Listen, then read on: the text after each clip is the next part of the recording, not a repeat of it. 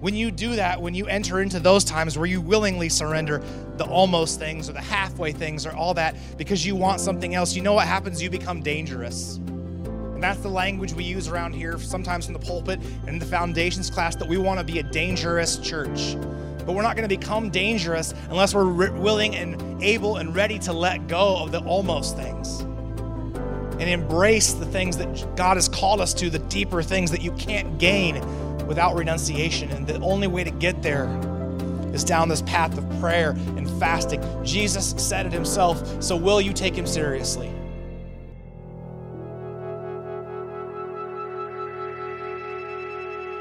Hey, as Pastor Jordan mentioned, we are in a new series, uh, Jesus, and it's broken up into three chunks. And I'm excited to be kicking it off this morning, this little chunk called Be with Jesus.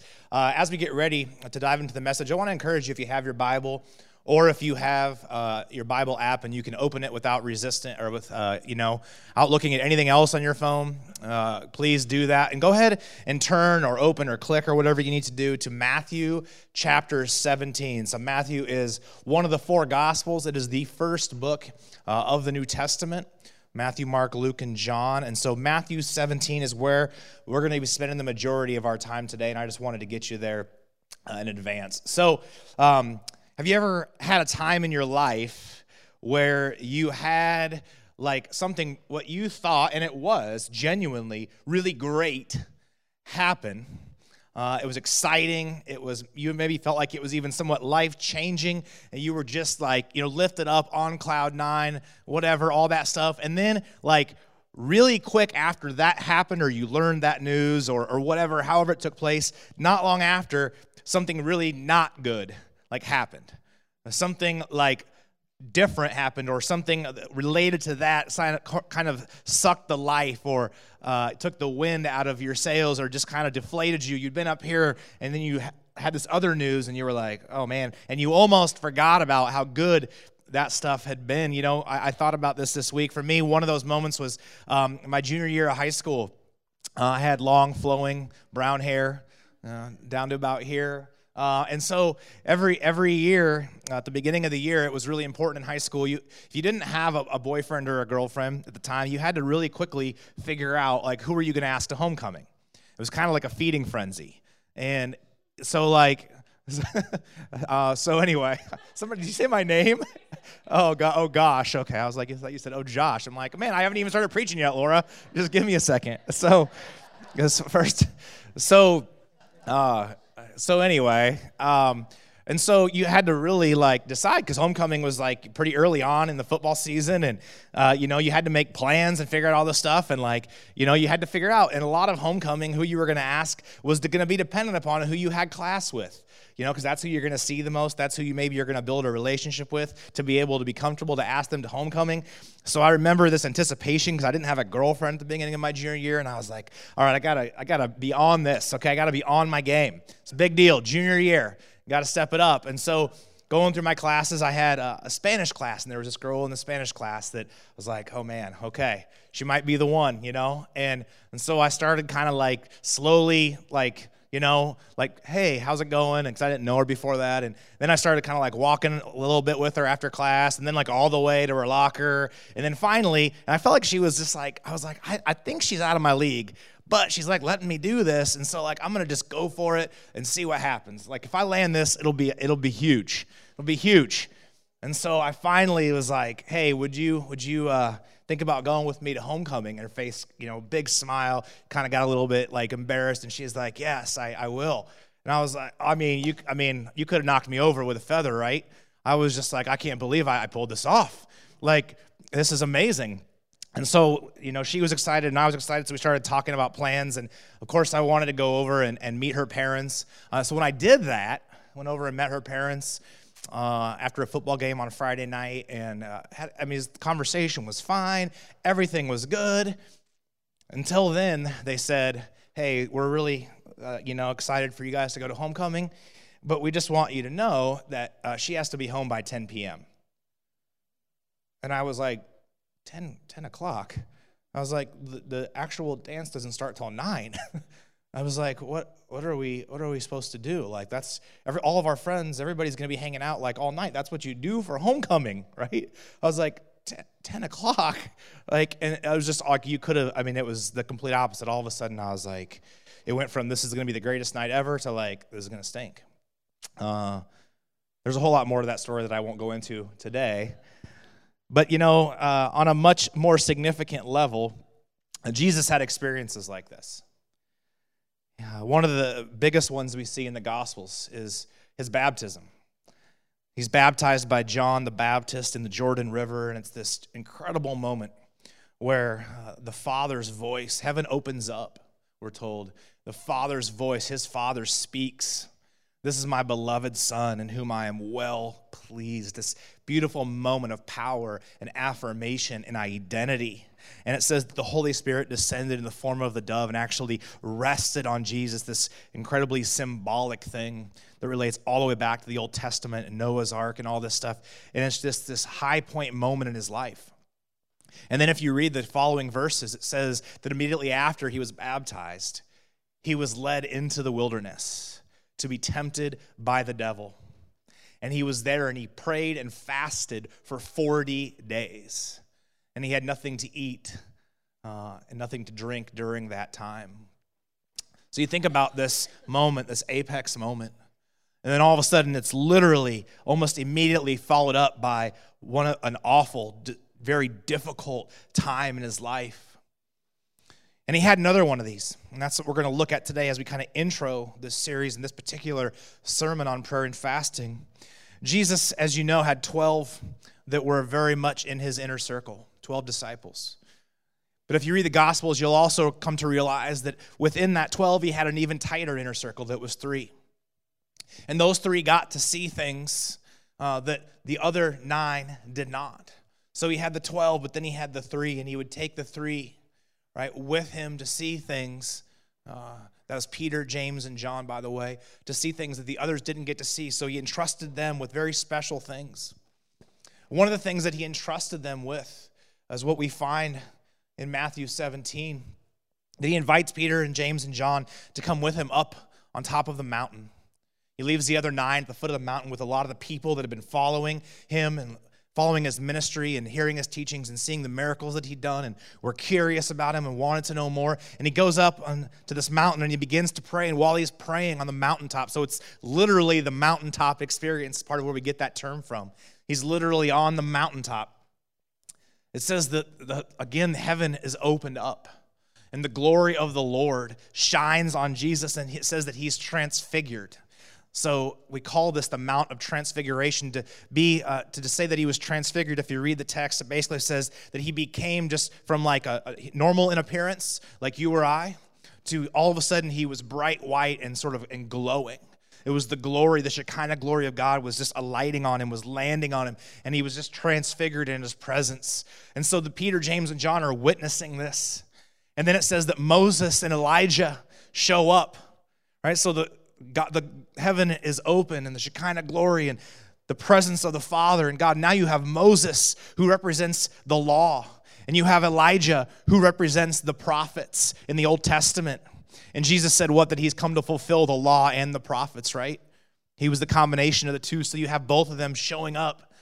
And it's just this incredible, powerful, powerful moment. And then it's over like all great things like that are, they can't last forever this side of heaven. And so Jesus eventually has to come down both the literal and metaphorical mountain. And when he does, he finds something interesting, kind of a bummer. And that's what we're going to look at today. In Matthew 17, verses 14 through 20, I gave that all as context.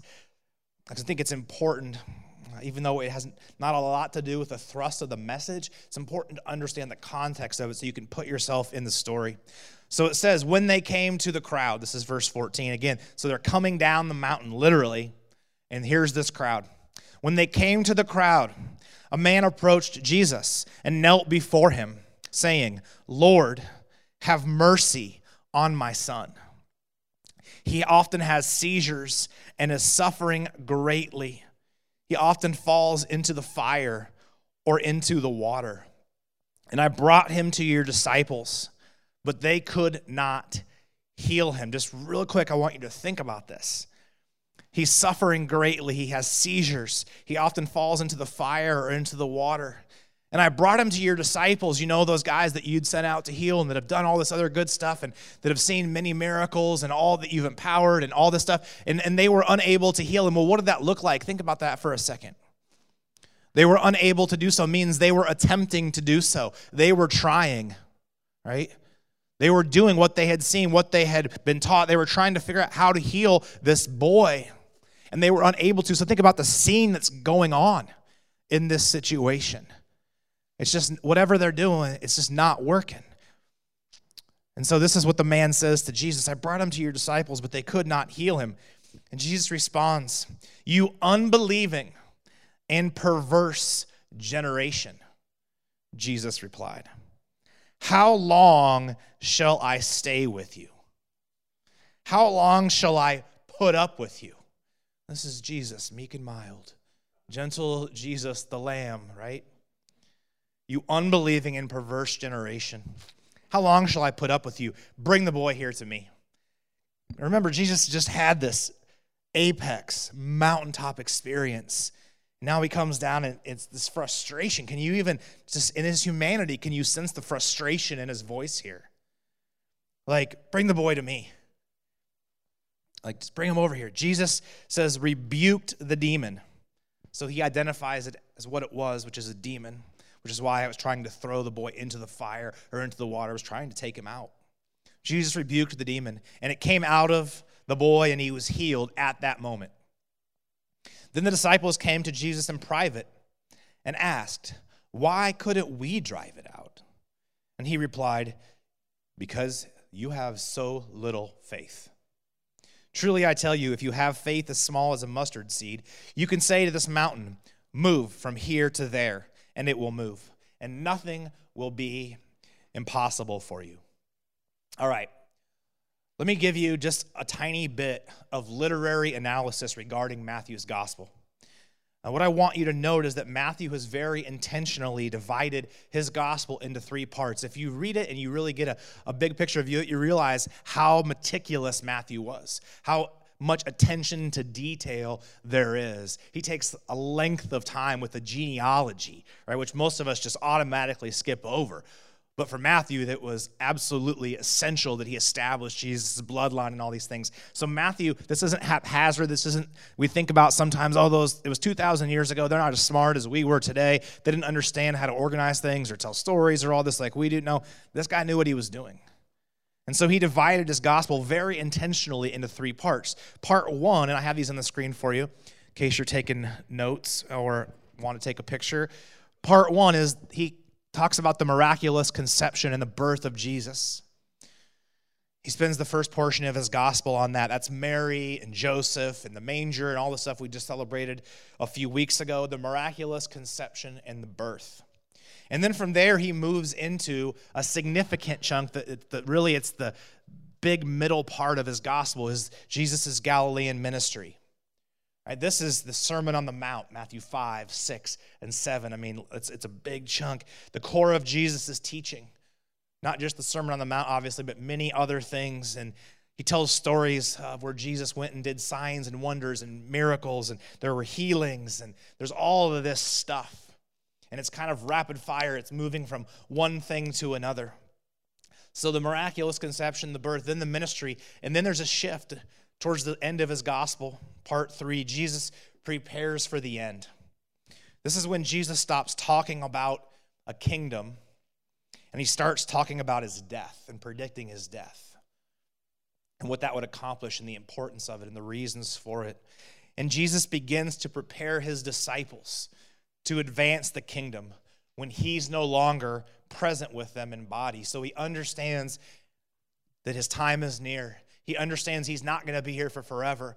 And he understands that God has given him these disciples to further the gospel, to further the kingdom. And so he starts to hand off responsibility and he starts to prepare them for that emotionally, mentally, mentally, in all the ways that he could. Of course, they didn't really receive it all that well and didn't deal with it that well, but he did his best to get them ready. So it's basically saying, hey, you know, I'm the boss now, but I'm not going to be the boss here shortly. When I'm not the boss anymore, you're going to need to do this, and you're going to need to do this and these things. And here's how I want you to act, and make sure you remember all these things. So it's again, it's like somebody getting getting their affairs in order when they know that their passing is imminent.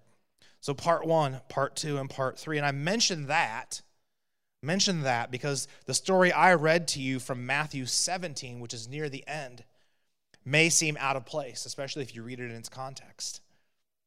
Matthew puts it right in the middle of part three. But wouldn't you, and I, same here, but wouldn't you think that it would belong more so in part two? It's a story about Jesus' ministry. He heals this boy, drives out a demon. So the question is, why did Matthew do that? Well, we have to ask ourselves if he didn't put it in part two, he put it in part three. There's a reason. It seems to us like it's about his ministry, but if it's in part three, maybe this story isn't about the healing. And if it's not about the healing, which it sure seems like it would be, but if it's not, what is it about?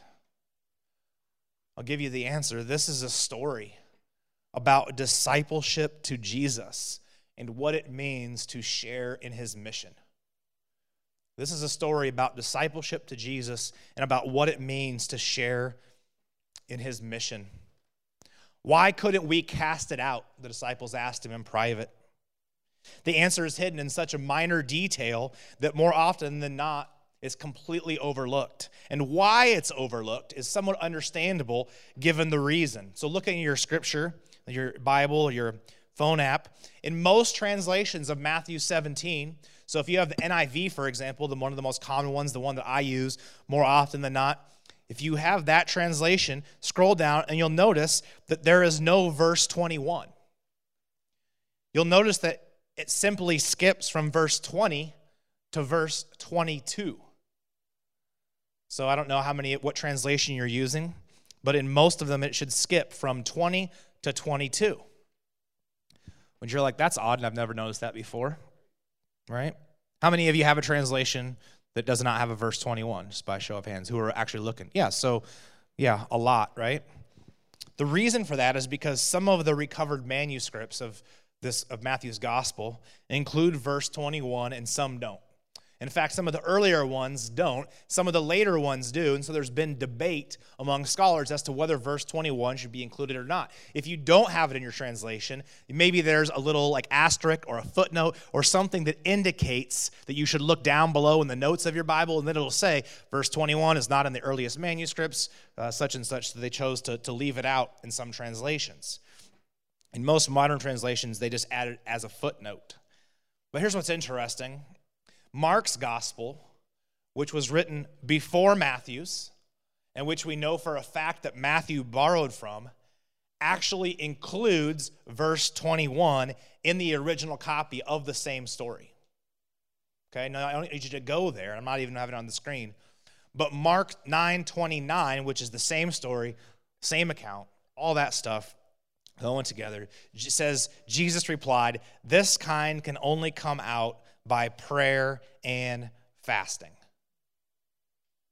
This kind can only come out by prayer and fasting. So when we read the story, but we miss the, this piece of it, we don't fully understand it. We, we don't think of it as a discipleship story.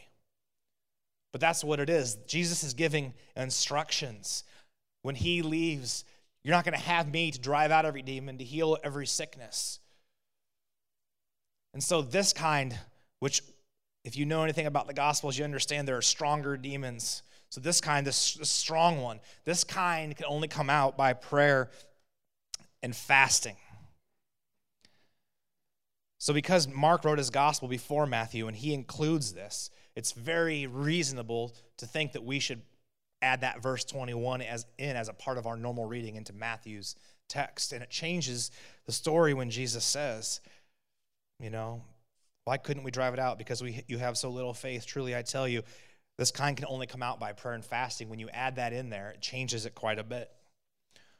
Martyn Lloyd-Jones, who's famous British preacher, scholar, theologian, man of prayer, called Mark 29 and its parallel text, Matthew 17 21, the key verse for unlocking revival across the Western world. The key verse for unlocking revival across the Western world. This kind can only come out by prayer and fasting. A man who was as learned as anybody from a scholarly theological standpoint said this is the key verse, this one right here. That even much, much many of your translations don't even include. This is the key for unlocking revival across the Western world. Why is that? Let's talk about that here in this last 20 minutes. Thomas Kelly, in his book, A Testament of Devotion, says this, and I have it on the screen for you. In the Old Testament, no one could, no one could stand before God and live. If you understand the Old Testament, you could, the presence and the power of God was so strong, it, it terrified people, and you couldn't stand before it uh, if you were unholy, and you, you, you were in trouble. In the Old Testament, no one could stand before God and live. And then, after the resurrection, so after the, the Lord is risen, and the veil in the temple is torn, and the glory pours forth, after that, the same thing is true. Only it's the outer man the false self that dies. The false self, excuse me, in the presence of God falls to its knees and cannot live. We're not talking about false self in the progressive Christianity sort of woke terminology. What we're talking about is the self apart from Christ the self that has not been conformed to Christ, all the things that we do to armor up or try to contrive certain images of ourselves that are separate from Jesus, all of those things, right? All the shows that we put on, all the facades we build around us, all those things, those things, the false self, those things apart from Christ, those can't stand in the presence of God. Those can't live any longer. Those things must bow. They must come down to their knees they must get out in the presence and the power and the glory of God when we encounter Him in that way. Brennan Manning, one of my spiritual heroes, recounts a story about when he took a 20 day silent retreat at a cabin in Colorado. Some of you are like, I like the cabin, I like the Colorado, I like the 20 days. I don't like the silent part. Silence, 20 days in silence nothing to distract himself with, nothing to look forward to, totally alone and present before God for 20 days. At this point, what's interesting to note is that he was 18 years into his calling as a Franciscan priest. He's a sought after speaker, a best selling, renowned author, and he, an accomplished professional Christian, confesses during this retreat that he can't help but notice this wide gap between all of his intellectual theory and his actual lived experience. These are the words from his own journal from that retreat. He says this, and it's on the screen again.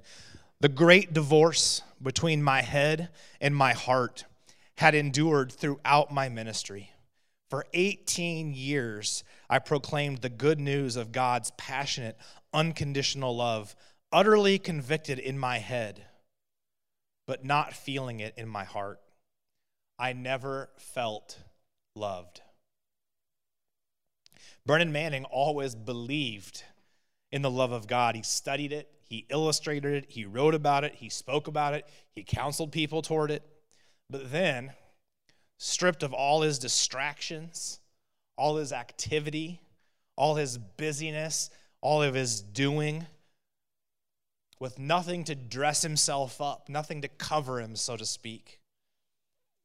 That's where he finally discovered and when he finally knew the love of God. Here's a profound truth for this morning.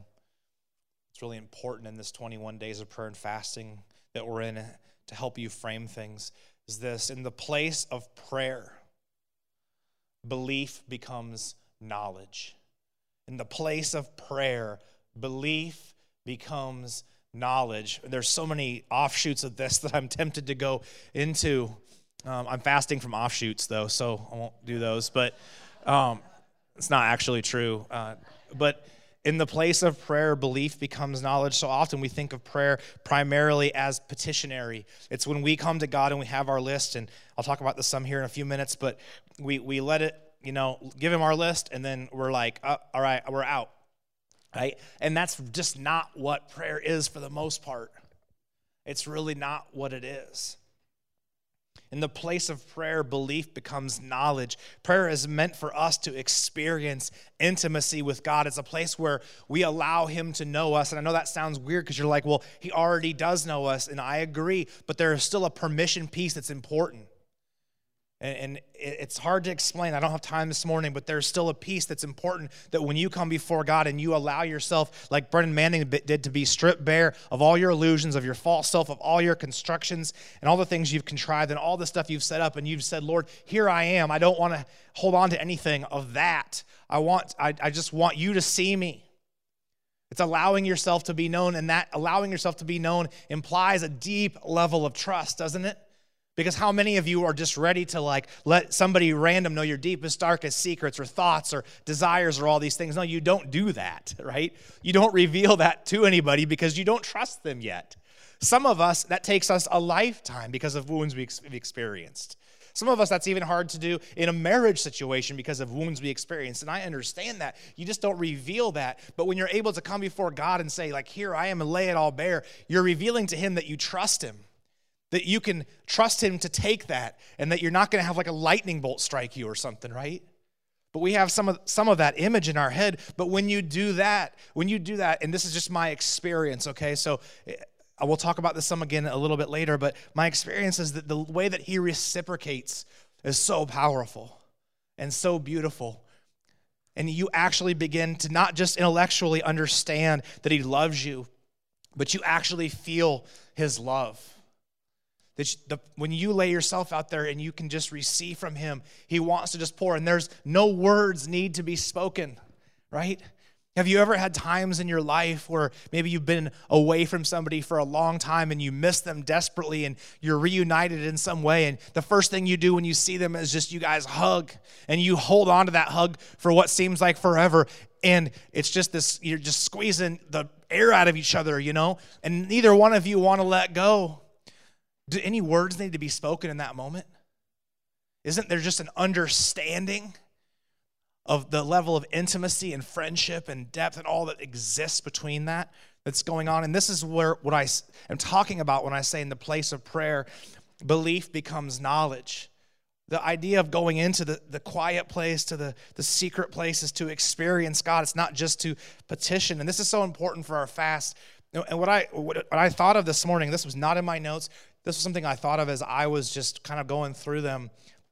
And I, I feel like it was the Holy Spirit. And if it's not, I'll let Jordan tell me that later. But like, I think that I felt like we're two weeks into this fast and it got off to a weird start because of not having church last Sunday and all that. But I really feel like some of you, and I, I totally understand why you've done this, but you've chosen things in your fast and, and you're giving those up, and that's good. But but I think maybe after today you want to reevaluate what you've given up because it's a good thing not to eat certain foods and that's a good thing but i but i i'm wondering at least for some of you and just some of you i'm wondering if what you need to give up isn't noise and distraction.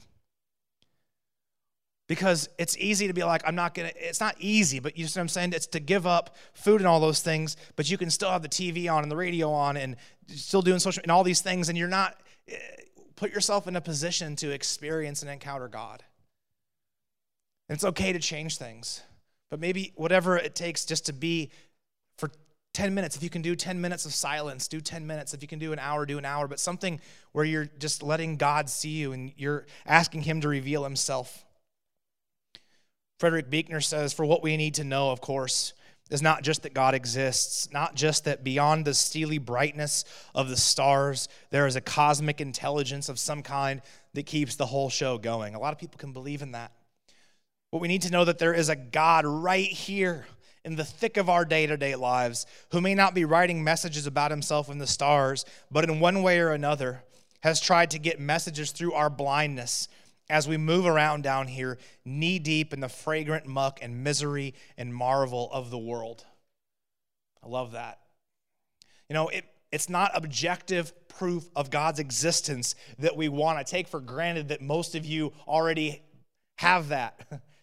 You believe that God exists. It's not objective proof of his existence that we want, but what we want, if we could really just get down in there, what we want is the experience of God's presence.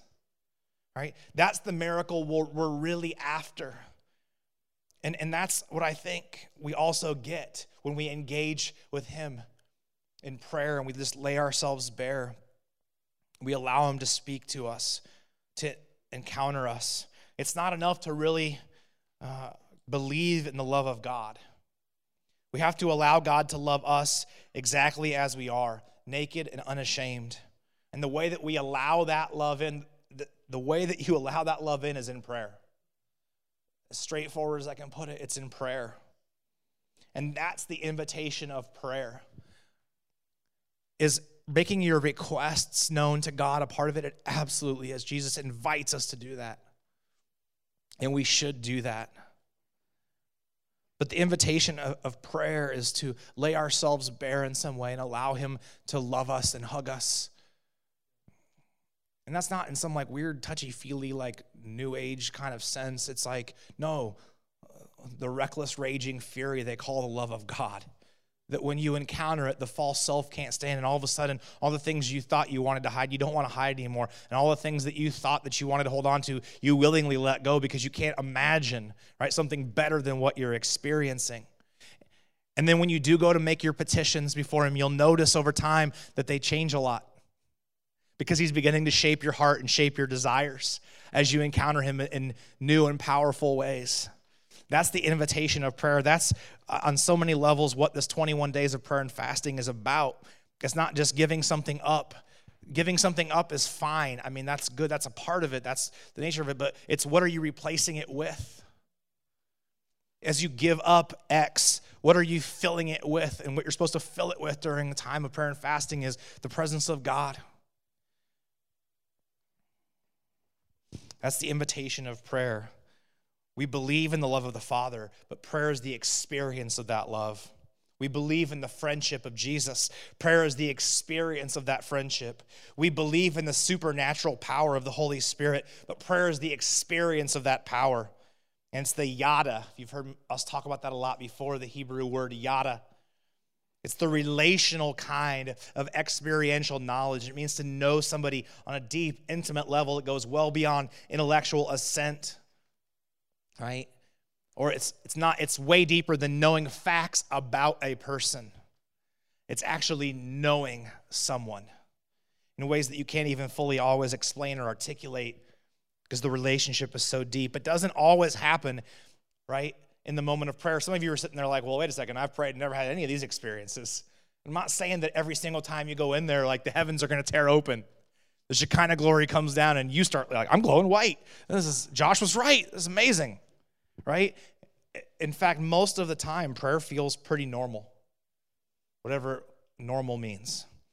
Prayer feels pretty normal, but then it infuses what it does if you stick with it. You go after it and you allow yourself to do the things I've been talking about. What it does, even if it feels normal, it infuses your otherwise ordinary life with the miracle of God's presence, and you become acutely aware of God in situations where you never would have otherwise. You begin to hear the voice of the Holy Spirit speaking to you in situations where you never had before. You begin to feel the presence of Jesus with you in situations where you otherwise wouldn't have noticed because now your ears have been opened and your eyes have been opened and your sight and your hearing are different than they were ever before and they've been shaped. Brennan Manning, again, he's getting some airtime today. He says this What if the hour you spend in the prayer room is when you refocus on Jesus so you can carry his presence with you into the other 23 hours of the day? With a heightened awareness that he is with you. This is what I was just talking about. That he is with you, that he is for you. here's a big one that he likes you. Not just that he loves you in some kind of abstract, otherworldly kind of way, but that he actually likes you that he's proud of you, that he delights in you, that he hears your thoughts. You start to pray in real time. You instinct, so prayer no longer becomes just the thing that you set aside time for, but it's a constant communion and conversation with God. You start to pray in real time. You instinctively lift situations to the Lord in the actual moment you experience them. While you're watching that distressing news report or hearing about your friend's latest crisis, you're no longer, I love this, I love this. You're no longer deferring all your prayers to some later, holier moment because your whole life is becoming that holier moment. Man, that's so good. I wish I would have said that, written it. Prayer is not a business meeting, you know, where you let God in on the items of your agenda and then sort out an adequate timeline. Right? Let me read that again. Prayer is not a business meeting where you let God in on the items of your agenda and then sort out an adequate timeline. It is the space you make so that the blinding light of his unbreakable love can shine into every crack until the fragile false self is shattered. Marshall McLuhan said this Everyone I know who ceases to believe begins by ceasing to pray. And there are, Jordan and I have had many conversations about this over the last several months. There is 10 sermons in that statement alone. Everyone I know who ceases to believe begins by ceasing to pray. See, there's this pattern in church history, and I'm going to flip that around here as we move forward. Every great move of God can be traced back to a few humble people with their heads bowed. You study revival history, global revival, prayer movements always precede revival movements. Prayer movements always precede revival movements. And that's because in the place of prayer, God heals us of our insecurity, our broken thought patterns, our hidden sin, our stubborn cynicism. In the intimacy of prayer, God peels away the imprisonment of our false self and reveals our belovedness. Why is that important? Why is it important, right? If prayer movements always precede revival movements, why is that important or why does it work that way? Well, I just said in the place of prayer, these things happen. And now here's why it hinges on this. Because it's only when, and this isn't on the screen, but just listen, listen close if you would. It's only when we come to terms with our own belovedness it's only when we come to terms and grasp the reality and the deep yada truth that God loves us and that He actually likes us. It's only when we do that that we can actually see the belovedness in others and then draw it to the surface. And that's what revival looks like, right? That's what revival looks like. That's why revival always starts with prayer. It all comes down to love to really knowing the things, knowing the things that up until that point you'd spent so much time only believing. All right. But Jesus didn't stop at prayer. Just a couple of minutes left here, I think. Jesus didn't stop at prayer. He said prayer and fasting, and so many of us wish he wouldn't have said it. Right? So, I mean, just like, man, it's like, you know, I just wish I could just order Grubhub tonight and be good. Fasting, what what good what good is that going to do? What good is fasting going to do? It's an honest question. It's an honest question. And it's an honest question, not because like you don't know what you're talking about, but because eh, a lot of times the church, the people up here, me, Pastor Jordan, whoever, we haven't talked about it enough. So like we call you to a fast. We don't necessarily explain though what what it's about. And uh, we tried to do a really good job of that here. And I think we've done a pretty good job of it. But it's understandable to ask the question, like, well, what does it matter if you grew up, uh, you know, Lutheran or Methodist or Catholic and, and you gave up something for Lent? You know, it was just like, oh, I'm giving up chocolate for Lent. All right. Everybody else is doing it. But there was no like, there was no like, and then what do you add in? Like, what's the benefit of that? Right? So I get it. I get why why it's hard. So let's just talk about fasting. What, what good is that going to do? Fasting is not only, and I spoke to this earlier, fasting is not only about self denial for the sake of clarity. So we do that because we want to clear our heads and be more sensitive to the Spirit, and it's a big part of it. But also, and maybe more than anything, fasting is about spiritual authority. Think about that story I told earlier after Jesus' baptism. He's led immediately into the wilderness to be tempted by the devil, and for 40 days he, he had nothing. Well, you know uh, what came after that? It says that he left the wilderness in the power of the Holy Spirit. and went about doing many signs and wonders and miracles and healings and driving out demons and preaching the gospel, and people were receiving it. So it's a big deal. Fasting, maybe more than anything, is about spiritual authority. Back in verse 17 of Matthew 17, which I asked you to have, you unbelieving and perverse generation. Jesus replied, How long shall I stay with you? How long shall I put up with you?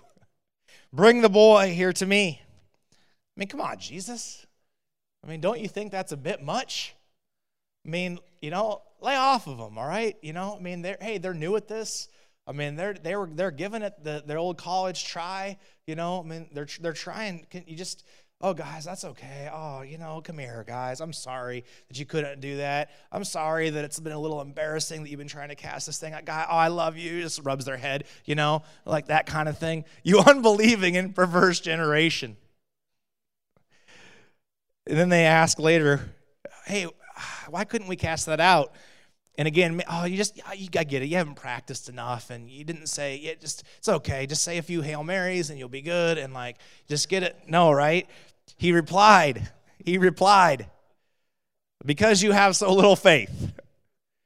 Yikes. Yikes. I mean, let's just think about that for a second, oh, just real quick. Imagine if, you know, you you make an appointment, uh, right, with Pastor Jordan to talk about something. And you're like, hey, I've been struggling with this issue and I just, I really want to get your wisdom and input. So what do you think's going on here? And Pastor Jordan's like, it's just because you have so little faith. Do you think you'd come back to New Point Church?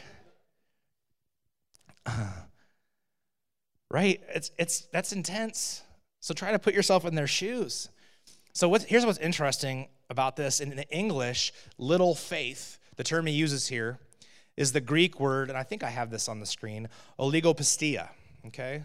Oligopistia. Now here's why it's interesting because you won't find that word anywhere else in all of the Bible. This is the one and only time when this word is used. And what's interesting again about it is this term actually doesn't refer to a total lack of faith. It refers to a person who's, this is, I better stop here. Listen to this. It refers to a person whose beliefs aren't expressed in a way that distinguishes them from the common life of the unbeliever. The way that he actually would have said it would have been like, you little faiths. Like it was a, an identifying thing, you little faiths. Like, like you call your kids you little snots, right? It's like you little faiths, right? Does anybody say little snots anymore? I don't know where that came from. But anyway, some people, Laura again says yes, she does. So we know. So, little, you little faiths, right? Referring to a person whose beliefs aren't expressed in a way that makes them any different than an unbeliever. So they say, "Oh, I think X, Y, and Z," but their life is exactly like person over here who thinks A, B, and C. It's the exact same. Here's this may be one of the biggest things you could meditate on from today's message. This is on the screen for you. What he's talking about, it's a passive kind of faith that means a different worldview, but a common life. And uh, guys, I could spend a while on this. It's a passive kind of faith that means a different worldview, but a common life. And during 21 days of prayer and fasting, what we all have to do, a big part of this is, is we all have to take a look and ask ourselves, is this what's going on in me? Right? Do I have a, a different worldview? Maybe I think that I, you should vote this way or that this is not right or this is. Do I have a different worldview? But my life is common. My life is no different than those who have a different worldview. We all have to do that, right? Josh and Carrie Goodman, Jordan and Lindsay Lombard, all of our all of our board, all of our elders. We all have to. It's not just you guys; it's us. We have to look and go, man. I know we believe a certain way, but what's the outflow of those beliefs into our lives? Are we little faiths? Are we? I don't, and I, you have, you have to ask yourself, it's a scary question sometimes. I'd rather not ask it of myself, but like, you're like, yeah, but I've got to.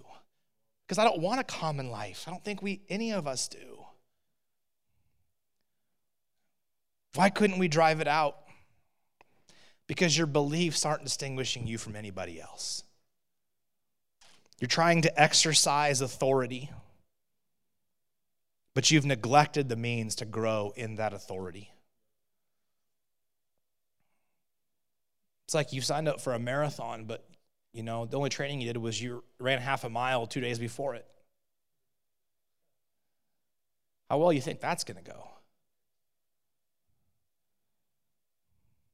C.S. Lewis says this Our desires are not too strong, but too weak. We are half hearted creatures fooling about with drink and sex and ambition when infinite joy is offered us, like an ignorant child who wants to go on making mud pies in a slum because he cannot imagine what is meant by the offer of a holiday at the sea. We are far too easily pleased. Part of what this fast is about is depriving yourself of something. It's removing, right? Something so that you can create a different kind of hunger in you. It's dealing with and tolerating physical hunger so that it can expand and intensify your spiritual hunger. It's to refine your desires. You see, we spend our lives making tiny little exchange exchanges. None of them are a big deal on their own, but they all add up. Shopping to cure my boredom, alcohol to trigger rest from responsibility, entertainment and distraction from my every idle moment so I don't have to actually think about anything. These are simple pleasures, but they can dull our taste buds until all we crave is the mud pie. Dr. Vincent Felitti says this It's hard to give up something that almost works. It's hard to give up something that almost works. So maybe the challenge for you this morning is what is it that you've been doing that almost works? Maybe that's something you weren't willing to give up for the fast. And I don't say this again with any kind of condemnation, but maybe again, as I sensed earlier, maybe it's time for you to switch starting today what you've given up. Maybe it's trying to give up those almost things, those other half loves. In fasting, you surrender the almost things you can control to receive the promised things you can't control. And the promised things are infinitely better, but they can only be received, they can't be controlled. And I understand it can feel like a terrifying journey to get there because the joy of fasting usually feels like misery of starving at first. And that's why fasting, although it can end in joy, it has to begin with renunciation. Renunciation is actually the word that the ancient Christians used for this self inflicted kind of starving, specifically starving of an appetite that isn't delivering on its perceived promises. Tim, if you wouldn't mind just coming up real quick and just a couple more minutes. I mean, we didn't have church for like forever, so I feel like we can go a few minutes over, right?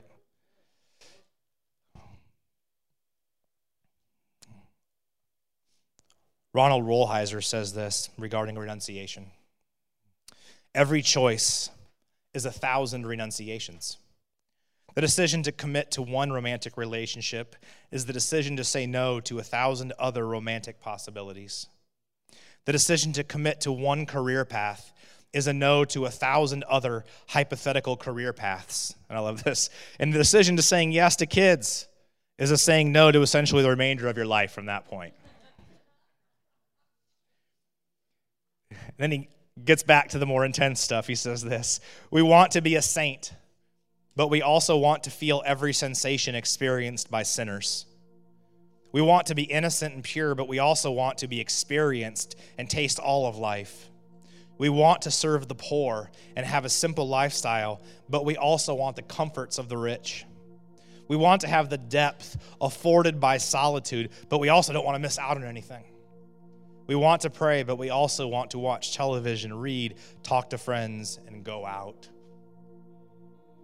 And he concludes by saying this, and I kind of separate it for emphasis. He says this Much of the modern Christian life is an attempt to reconstruct Christianity without renunciation. And the unexpected casualty of that is our spiritual authority. Why couldn't we cast it out? Why is our church making no impact? And I'm not saying our church, I'm just saying the question why aren't I seeing the things in my life that I want to see? Maybe there hasn't been enough renunciation. Enough letting go of the almost things. Because what's happened is when you don't do that, you sacrifice your spiritual authority. Once you get far enough along in a fast, it should no longer be about losing something for spiritual reasons. It should be about gaining something that I wasn't willing to go on living without. I'm going to say that again. Once you get far enough along in a fast, it should no longer be about losing something for spiritual reasons it should be about gaining something that I wasn't willing to go on living without. Most of the times in my life, when I feel like the Lord's called me to a fast, it had nothing to do, literally nothing to do with what He was calling me to give up. That was just a side effect because that's by definition what fasting is. The reason I felt He was calling me to enter into a fast was because there was something I wanted so badly, so deeply that so went beyond what the world had to offer, that transcends just our normal everyday lives, that I knew through the Holy Spirit that the only way I was going to make any inroads or movement in that direction was through renunciation. So, yeah, I was getting rid of whatever it might have been.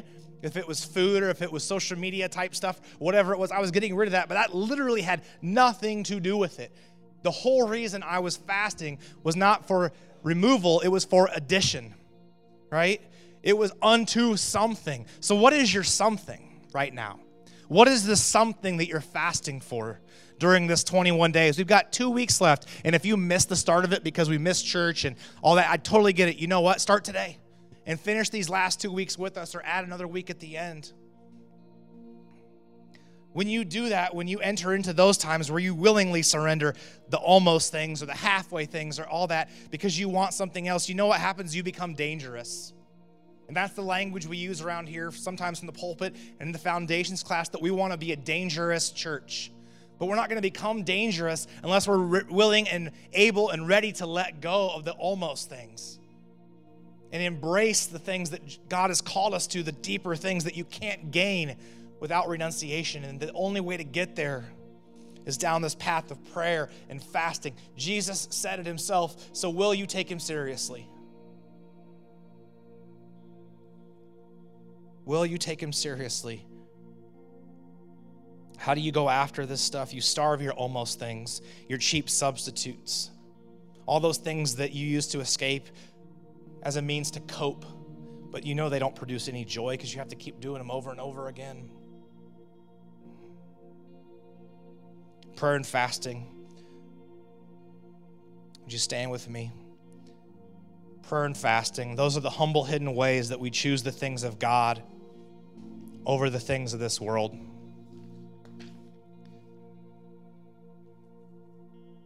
As Tim just begins to play, just want you to think real quick. Just think as I was speaking, you know, what is this fast unto for you? What are you going after? What are the things that you're, what are your deep desires? Yeah, I know you may be physically hungry right now. But my question is not so much about that. My question is, are you spiritually hungry? Is there something that you want more than food or media or whatever it is you've given up? What is that? Here's what I want to do. In just a second, I'm going to close in prayer. Those of you who want, you can be dismissed. Totally, totally fine. I know there's kids to get, and we're a little over and all that. I get it. But if you're here this morning, and this is something that kind of Mike and Dina spoke to when they were here, and you're like, man, I'm just hungry. Like I don't even necessarily even know what it's for, but I just I'm just hungry. I just want the more. I just want I, I, don't, I know I'm giving something up, but I want to be filled up. That's what I want right now. I'm to ask Pastor Jordan if he he'll, he'll be over here. Matt, if you would just wouldn't mind being over off to this side here, and then I'll be in the center. Is there obviously two pastors and Matt's an elder and a board member, the three of us. If you want to come down and just have us pray over you, I want you to stick around and do that. Just for hunger. That's what you're coming down for this morning, okay? Uh, I know there are other things we could pray for and, and happy to do that at other times, but today this is just that you have this burning desire in you for more. And if you don't feel like you need to come forward, but you just want to hang out and just pray, this is 21 days of prayer and fasting. So you can pray for maybe a few minutes more and just sort of be in the presence of God. So, again, if you are just hungry and you want more, come down front, receive prayer. there are longer lines, I'll find some other people that can help pray too. If you need to go get your kids, that's fine, or you can just hang out, any of those things. So let me just pray. Jesus, we don't just want to give up stuff and, and, think about or talk about how hard it is to give things up. We want to let go of all of that because that's not what this has to do with. This has to do with more of you, more understanding of your love for us, meeting us in the secret place, the place of intimacy, the place where we are known and we know you. We want that first and foremost. So I pray for people right now in this room that they would just be transformed by your radical love, that they would encounter during this next two weeks, even this morning, your love in a way they never knew that would burn away all their insecurities. All the things they are experiencing shame and condemnation about, those would just go in Jesus' name. They would be replaced with radical love. And I pray for those who are experiencing hunger that they would be filled. Those who you promise us that those who hunger and thirst for righteousness will be filled. So I pray for those that are hungering and thirsting for righteousness, for holiness, for a life that isn't common, for a life that doesn't just like look just like their neighbors. Pray for those people that you would fill them up to overflowing in this next two weeks, that it would transform not only their lives, but the life of this church as well. Jesus, it's all about you. Holy Spirit, come now as we pray, as we just rest in your presence. In Jesus' name, amen.